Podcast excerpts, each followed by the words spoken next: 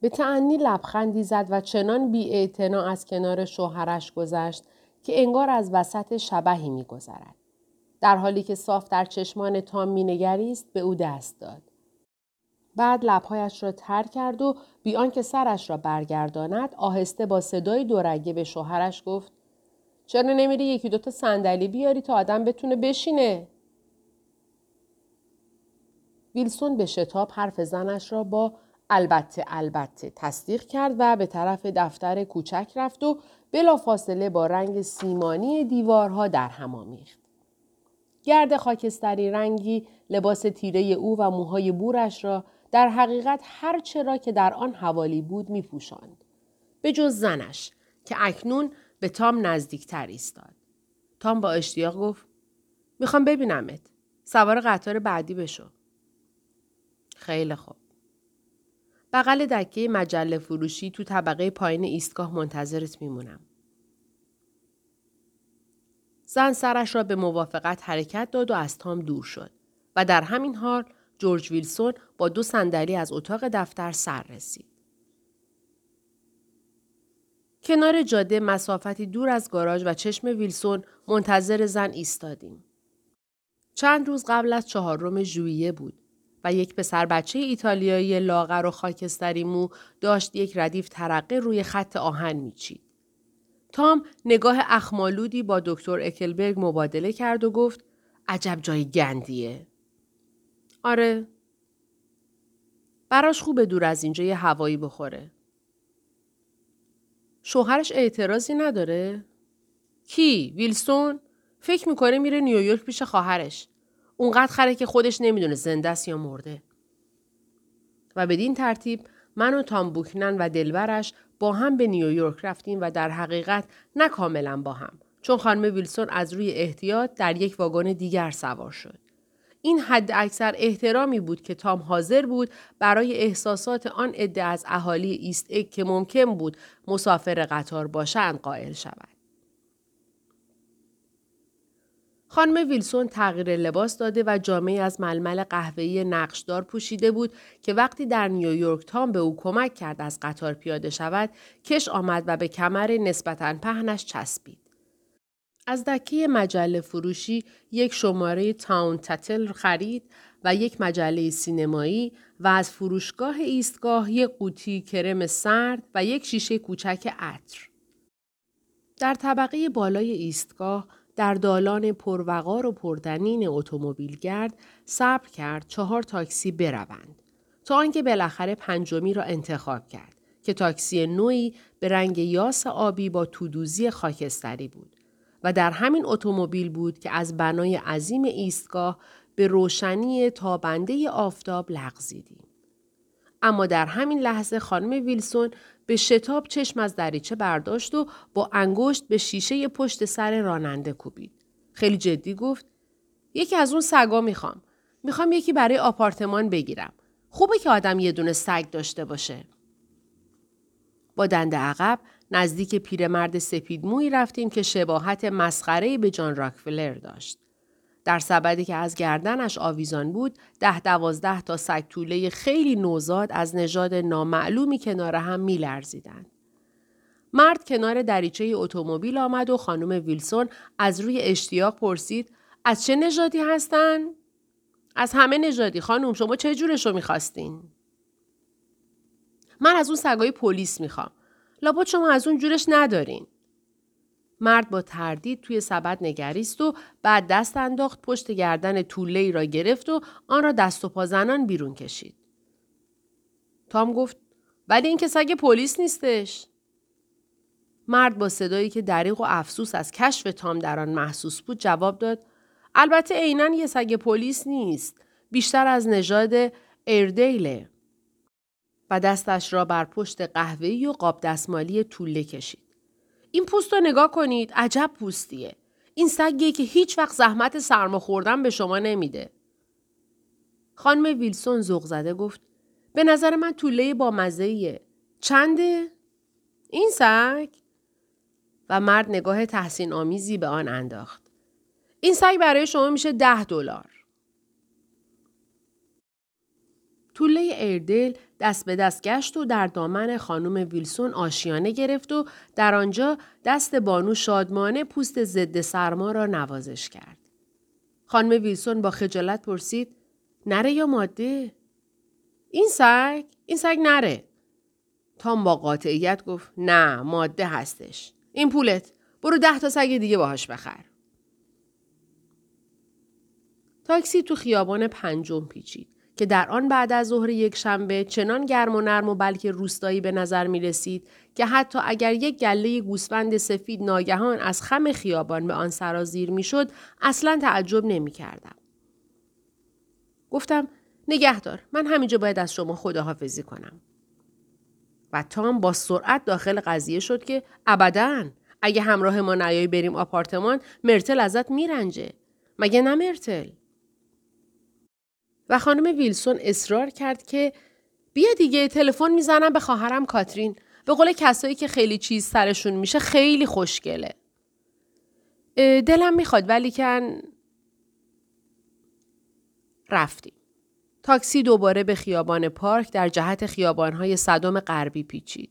در خیابان 158 کنار یک برش از کیک سفید بلندی که مجتمعی از آپارتمانهای مسکونی بود توقف کردیم.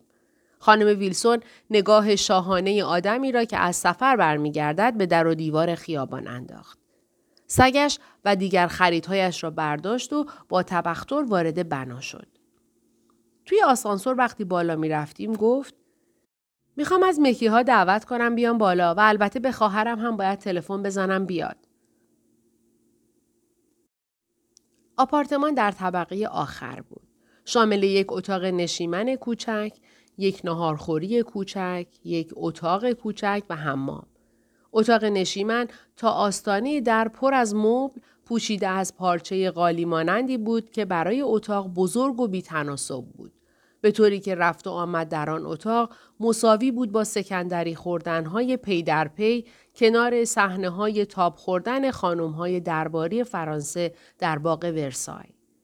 تنها تصویر اتاق عکسی بود که بیش از اندازه بزرگ شده بود و به ظاهر مرغی بود که بر فراز تخت سنگ محوی نشسته بود. ولی از دور مرغ به صورت سربندی در می آمد و از زیر آن قیافه پروقار بانوی مسنی به روی اتاق لبخند می‌زد. چند شماره قدیمی تاون تیتل و یک نسخه از کتابی به نام شمعون معروف به پتروس و چند مجله شایعات و غیبت درباره زندگی هنرپیشگان تاجهای برادوی روی میز افتاده بود. خانم ویلسون قبل از هر چیز به فکر سگ افتاد. پسر بچه معمور آسانسور را به زور دنبال یک جعبه کاه و مقدار شیر فرستادند و او به ابتکار خودش یک قوطی بیسکویت های بزرگ و سخت مخصوص سگها را نیز اضافه بر آن دو تهیه کرد.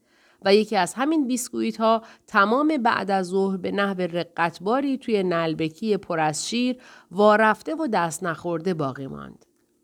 در این میان تام یک بطر ویسکی از توی دولابچه قفل و بستاری بیرون آورد. من در عمرم فقط دو بار مست کردم و بار دوم همان روز بود. بنابراین هرچه روی داد با وجود آنکه آپارتمان تا مدتی بعد از ساعت هشت بعد از ظهر هم پر از آفتاب نشات انگیز بود برای من در حاله از غبار و تاریکی فرو رفته است. خانم ویلسون همان جور که روی زانوی تام نشسته بود به چند نفر تلفن زد. بعد سیگار تمام شد و من رفتم از فروشگاه سر خیابان سیگار بخرم. وقتی برگشتم آن دو ناپدید شده بودند و من هم آرام در گوشه اتاق نشیمن نشستم و یک فصل از ماجرای شمعون معروف به پتروس را خواندم. یا چیز مزخرفی بود یا آنکه ویسکی کلمه ها و جمله ها را کج و معوج می کرد چون چیزی از آن نفهمیدم. درست وقتی تام و مرتل دوباره پیدایشان شد مهمانان نیز یکی یکی سر رسیدند. کاترین خواهر خانم ویلسون زنی باریکندام و سی ساله بود. موهای سرش را کوتاه قیچی کرده بود به طوری که توده یک دست چسبناکی دور سرش تشکیل می‌داد. پوست صورتش به کمک پور به رنگ سفید شیری درآمده بود. ابروهایش را برداشته بود و با قلم کجتر از پیش دوباره کشیده بود ولی کوشش طبیعت برای ترمیم خطکشی سابق باعث شده بود که چهرهش حالت محوی پیدا کند. هنگامی که راه می‌رفت دستبندهای سرامیک متعددی که به ساعدهای خود بسته بود به هم میخوردند و یک بند صدای شبیه به ترق ترق از آنها برمیخواست. چنان به سرعت مثل صاحب خانه تو آمد و چنان با احساس مالکیت به مبل و سندلی ها نگریست که در دل گفتم لابد در این خانه زندگی می کند. ولی وقتی از او پرسیدم فورا بی ملاحظه خندید. پرسش مرا به صدای بلندی تکرار کرد و گفت با زن دیگری که از دوستان اوست در هتلی زندگی می کند. آقای مکی مرد رنگ پریده ظریف و زنانه ای بود که ساکن آپارتمان طبقه پایین بود. ریشش را تازه تراشیده بود چون خال سفیدی از کف صابون هنوز روی یک گونهش دیده می‌شد. در کمال احترام با حاضران سلام و احوال پرسی کرد. به من گفت فعالیت هنری می کند و بعدا فهمیدم کارش عکاسی است و عکس محو مادر خانم ویلسون را هم که مثل یک روح نیمه مرئی بالای دیوار معلق بود او بزرگ کرده است. همسرش جیغ بیحال، خوشقیافه اما وحشتناک بود. با مباهات به من گفت که از وقتی ازدواج کرده است شوهرش 127 بار عکسش را انداخته است. خانم ویلسون قدری زودتر لباسش را عوض کرده بود و حالا لباس مجللی مخصوص بعد از ظهر از شیفون کرم به تن داشت که با هر حرکت او در اتاق خشخش می کرد. از تأثیر این لباس شخصیت خانم ویلسون هم تغییر کرده بود. شور شدید زندگی که توی گاراژ در او آنقدر نمایان بود حالا به تفرعن چشمگیری مبدل شده بود. خنده و حرکات و اظهاراتش لحظه به لحظه به شدت بیشتری تصنعی می‌شد و هرچه او منبسط تر می گشت اتاق کوچکتر می شد.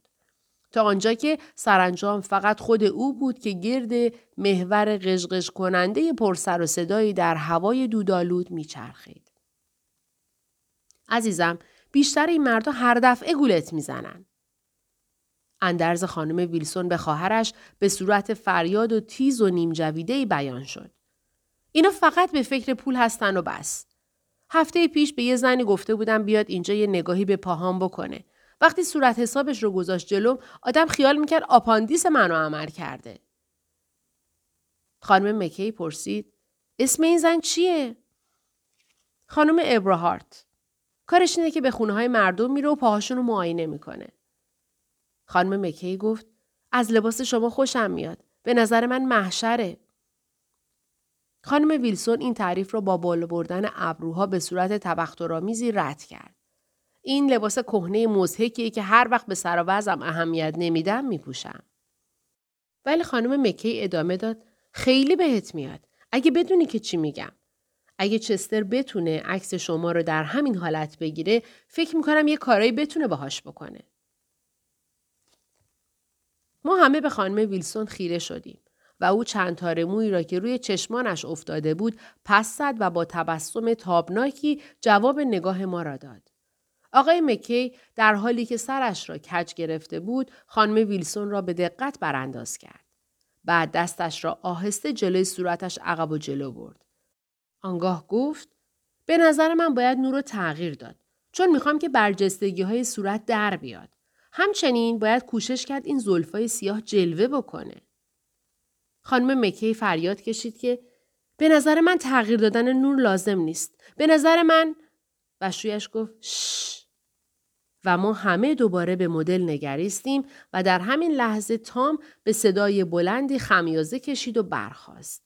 گفت شما مکیای مشروبی چیزی بخورین. مرتل قبل از اینکه همه خوابشون ببره یه خورده دیگه یخ و آب مدنی پیدا کن.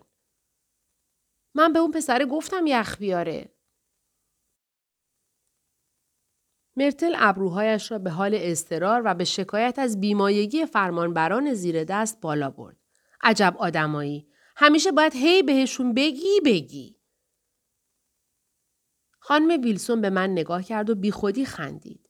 بعد به طرف سگش پرید و آن را با شعف بوسید و به حالتی قدم به درون آشپزخانه نهاد که انگار ده آشپز ماهر در انتظار دستورات او ایستاده بودند.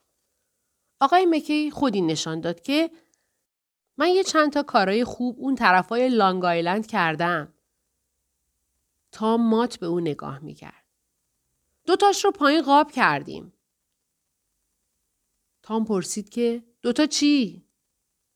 دوتا اتود. اسم یکیش رو گذاشتم دماغه مونتاک، مرغهای دریایی و اسم اون یکی دیگه رو دماغه مونتاک دریا. خواهر کاترین کنار من روی تخت نشست. پرسید شما هم طرف لانگ آیلند زندگی می‌کنین؟ من در وست اگ زندگی می‌کنم. راستی من یک ماه پیش اونجا مهمونی بودم. خونه یه نفر به اسم گسبی. میشناسیش؟ همسایه هستیم. میگن که برادرزاده یه پسر عموی قیصر آلمانه. پولاش از اونجا اومده. راستی؟ سرش را به تایید خم کرد. من ازش میترسم. هیچ دلم نمی‌خواد کاری به کار من داشته باشه. رشته این اطلاعات دلچسب درباره همسایه من ناگهان توسط خانم مکی که به کاترین اشاره می‌کرد بریده شد. چستر فکر می‌کنم در این حالت بتونی یه کاری باهاش بکنی. اما آقای مکی فقط سرش را از روی بیحسلگی جنباند و متوجه تام شد. اگر راه برام باز باشه دلم می‌خواد باز رو لانگ آیلند کار کنم. تنها چیزی که می‌خوام اینه که یه کسی راه رو برام باز کنه. از مرتل خواهش کن. و در این لحظه که خانم ویلسون سینی به دست داخل اتاق شد، تام خنده کوتاه فریاد مانندی سر داد. بهت یه معرفی نامه میده. مگه نه مرتل؟ خانم ویلسون جا خورده پرسید. چی میدم؟ به این مکه یه معرفی نامه میدی خطاب به شوهرت. برای اینکه بتونه یه چند تا اتود روش بکنه. و یک لحظه در مدتی که مغزش اختراع می کرد لبهایش را ساکت حرکت داد. جورج بی ویلسون کنار پمپ بنزین یا یک همچین چیزی. کاترین سرش را نزدیک من آورد و در گوشم گفت هیچ کدومشون تا به تحمل کسی رو که باش عروسی کردن ندارن. راستی؟ آره نمی‌تونن. اول به مرتل نگاه کرد و بعد به تام. من میگم اگه با هم نمی‌تونیم بسازین چرا این زندگی رو ادامه میدین؟ اگه من به جای اونو بودم فورا طلاق می‌گرفتم و با هم عروسی می‌کردیم.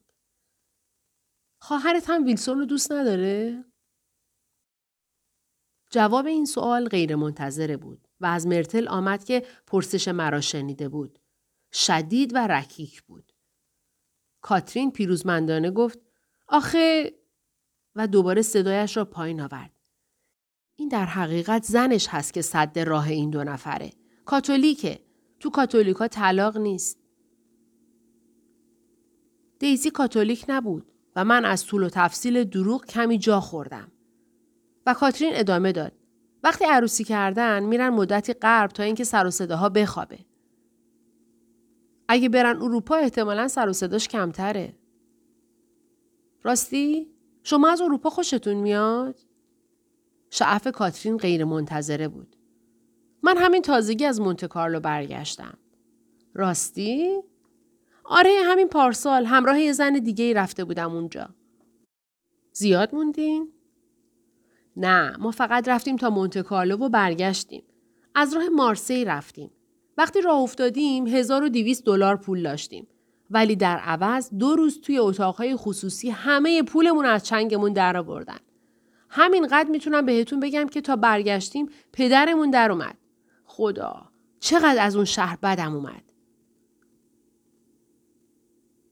آسمان پیش از غروب لحظه ای توی دریچه مثل اصل لاجوردی مدیترانه گل کرد.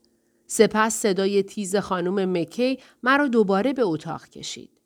با حرارت می گفت منم یک دفعه نزدیک بود پام بره تو سوراخ. نزدیک بود زن یه یارویی بشم که چند سال بود دنبالم بود. می‌دونستم برام کوچیکه. همه به هم می‌گفتن لوسیل این آدم واسه تو کوچیکه. اما اگه با چستر آشنا نشده بودم حتما من رو به چنگ آورده بود. آره اما گوش کن. مرتل ویلسون سرش را هنگام ادای کلمات بالا و پایین می برد. اقلا تو زنش نشدی. می‌دونم که نشدم. مرتل با ابهام گفت ولی من شدم و فرق وضع تو با من همینه. کاترین پرسید مرتل چرا زنش شدی؟ کسی که مجبورت نکرد. مرتل مدتی فکر کرد و سرانجام گفت زنش شدم برای اینکه فکر می‌کردم یک آغاز فکر می‌کردم چیزی از تربیت سرش بشه اما حتی لایق اینکه کفشای منو لیس بزنه نبود کاترین گفت تو مدتی دیوونش بودی مرتل با ناباوری فریاد کشید که دیوونش بودم کی میگه دیوونش بودم من همونقدر دیوونش بودم که دیوونه اون آدم ناگهان به من اشاره کرد و همه با نگاه های متهم کننده به من نگریستند. کوشیدم با حالت چهره خود نشان بدهم که نقشی در گذشته او نداشتم. تنها وقتی که من دیوونه بودم وقتی بود که باهاش عروسی کردم. فورا هم فهمیدم اشتباه کردم. کت و شلوار نوع یکی دیگر رو برای عروسی آریه گرفته بود. هیچ وقت هم دربارش چیزی به من نگفت. بعد یه روز که خودش خونه نبود صاحب لباس اومد عقبش.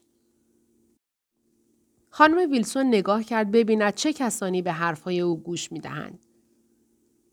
گفتم لباس مال شماست؟ دفعه اولیه که اینو میشنوم. ولی لباس رو بهش دادم. رفت. بعدش خودم رو انداختم روی تخت خواب و تا غروب یک نفس زار زدم. کاترین دوباره در گوش من گفت حتما باید ازش جدا بشه. یازده ساله که تو اون گاراژ زندگی می‌کنن و تام تازه اولین رفیقشه. بطر ویسکی دومینش اکنون تقاضای همه حاضران بود. به جز کاترین که می‌گفت با هیچ هم می‌تواند سرخوش باشد. تام زنگ زد سرایدار را فرستاد از ساندویچ های مشهوری بخرد که هر یک به اندازه یک شام کامل بود. من میل داشتم بیرون بروم و در آن نیمه روشنی چشم نواز راه پارک را رو به شرق در پیش بگیرم. ولی هر بار که قصد رفتن می کردم گرفتار بحث پرت و گوشخراشی می شدم که مرا انگار با تناب به صندلیم می کشید. با وجود این خط روشن دریچه های ما بر فراز شهر در آن ارتفاع یقینا برای بیننده ای که در آن حال از خیابان های نیمه تاریک میگذشت به سهم خود جلوه از رازپوشانی انسانی بود و من همو بودم که پرسان به بالا می نگریستم. هم درون بودم و هم بیرون و فکر تنوع پایان ناپذیر زندگی مرا در آن واحد جذب و دفع می کرد. مرتل صندلیاش را نزدیک من کشید و ناگهان نفس گرم او داستان آشناییش را با تام روی سر من ریخت. رو اون دوتا صندلی کوچولوها که روبروی همن و معمولا آخرین صندلی های خالی قطار هستن نشسته بودیم. من می‌رفتم نیویورک پیش خواهرم. قرار بود شبم همونجا بمونم. تام فراک تنش بود و کفش برقی پا کرده بود. من نمی‌تونستم چشمامو ازش بردارم. ولی وقتی من رو نگاه می‌کرد وانمود می‌کردم که دارم آگهی بالای سرش رو تماشا می‌کنم. تو ایستگاه بغل دست من ایستاد و سینه پیراهن سفید آهاریش رو به بازوی من فشار داد. بهش گفتم اگه ول نکنه مجبور میشم پاسبان صدا کنم. ولی فهمید دروغ میگم. وقتی باهاش سوار تاکسی شدم آنقدر هیجان داشتم که تقریبا نمیفهمیدم سوار قطار زیرزمینی همیشگی نمیشم. تنها فکری که تو کلم این بود که تو همیشه زنده نیستی. تو همیشه زنده نیستی. مرتل رو به خانم مکی کرد و اتاق پر از زنگ خنده تصنعیش شد. عزیزم وقتی کارم با این لباس تموم شد می‌خوام بدمش به تو. فردا باید برم یکی دیگه بخرم. می‌خوام صورتی تهیه کنم از چیزایی که باید بخرم و کارایی که باید بکنم. ماساژ، فرمو، قلاده واسه سگ و یکی از اون زیر سیگاری کوچولو با مزه که آدم یه فنری رو فشار میده و یه حلقه گل با روبان سیاه واسه سر قبر مادرم که همه تابستون بمونه. باید این صورت رو بنویسم تا چیزی رو فراموش نکنم. ساعت نه بود و تقریبا بلا فاصله که دوباره به ساعت نگاه کردم ده شده بود. آقای مکه روی صندلی خوابش برده بود. های گره کرده اش روی زانوهایش بود و به عکس مردان عمل شباهت داشت. دستمالم را درآوردم و از روی گونهش باقی مانده خال کف صابون خشک شده را که تمام عصر ناراحتم کرده بود پاک کردم. طول سگ روی میز نشسته بود و با چشمان کور از لابلای پرده دود به اطراف خود مینگریست و گاهی ناله خفیفی می کرد. اشخاص ناپدید و بعد دوباره پدیدار می شدند. نقشه می کشیدند جایی بروند. یکدیگر را گم می کردند. نزدیکی های نیمه تام بوکنن و خانم ویلسون روبروی هم ایستاده بودند و به صدای پرخروشی مجادله می کردند. درباره اینکه خانم ویلسون حق دارد نام دیزی را بر زبان بیاورد یا نه. خانم ویلسون به فریاد گفت دیزی دیزی دیزی هر وقت دلم خواست میگم دیزی دیزی تام بوکنن با یک حرکت کوتاه و سریع بینی زن را با کف دستش شکست. بعد حوله های خونین کف حمام و صدای سرزنش زنان را به یاد می آورم و وسط این شیر در شیر یک زجه طولانی و منقطع. آقای مکی چرتش پاره شد و گیج به طرف در راه افتاد. وقتی به نیمه راه رسیده بود برگشت و منظره اتاق را تماشا کرد. زنش و کاترین سرزنش کنان و آرام باش آرام باش گویان با وسایل کمک لابلای های تنگ هم سکندری میخوردند و می‌رفتند. و آن موجود بیقرار روی نیمکت افتاده بود. خون روان بود و در همان حال زن میکوشید با صفحه های یک شماره تاونتتل منظره های ورسای قالی را بپوشاند. بعد آقای مکی برگشت و از در بیرون رفت. کلاهم را از روی چراغ آویز برداشتم و دنبالش راه افتادم. توی آسانسور که ناله کنان پایین می‌رفت به تعارف گفت یه روز نهار تشریف بیارین. کجا؟ هر جا. و معمور آسانسور به او پرید که دستت را از روی دسته وردار آقا. و آقای مکی با وقار جواب داد معذرت می‌خوام. نمی‌دونستم دست من روی دست است. به موافقت در جواب دعوتش گفتم باشه خوشحال میشم. کنار تخت خوابش ایستاده بودم و او با لباس زیر لای ملافه ها نشسته بود و کارتون بزرگی در دستش بود. زیبا و تنهایی، یابوی پیر، پل بروکلین و بعد نیمه خواب در طبقه پایین و سرد ایستگاه پنسیلوانیا دراز کشیده بودم. به تریبیون صبح خیره می نگریستم و در انتظار قطار ساعت چهار بودم. فصل سوم در دل شبهای تابستان از خانه همسایه صدای موزیک می آمد. در گلستانهای آبی رنگش مرد و زن چون شبپره لابلای نجوا و شامپاین و ستاره ها رفت و آمد می کردند. بعد از ظهر که دریا مد بود مهمانانش را دیدم که از برج سکوی شناورش شیرجه می روند یا روی شن داغ پلاژش آفتاب می گیرند. و هر دو قایق موتوریش آبهای تنگه را می برند و به دنبال خود روی آبشاری از کف آکواپلین سوارها را می کشند. تعطیلی آخر هفته روز رویسش اتوبوسی می‌شد که میهمانان را از نه صبح تا مدتها پس از نیمه شب از شهر و به شهر حمل می کرد و استیشن او مثل سوسک چابک زرد رنگی به استقبال همه قطارها می رفت و دوشنبه ها هشت مستخدم و از جمله یک باغبان اضافه تمام روز با زمینشو و برس و کهنه و چکش و قیچی باغبانی کار می‌کردند تا خرابی های شب پیشین را ترمیم کنند.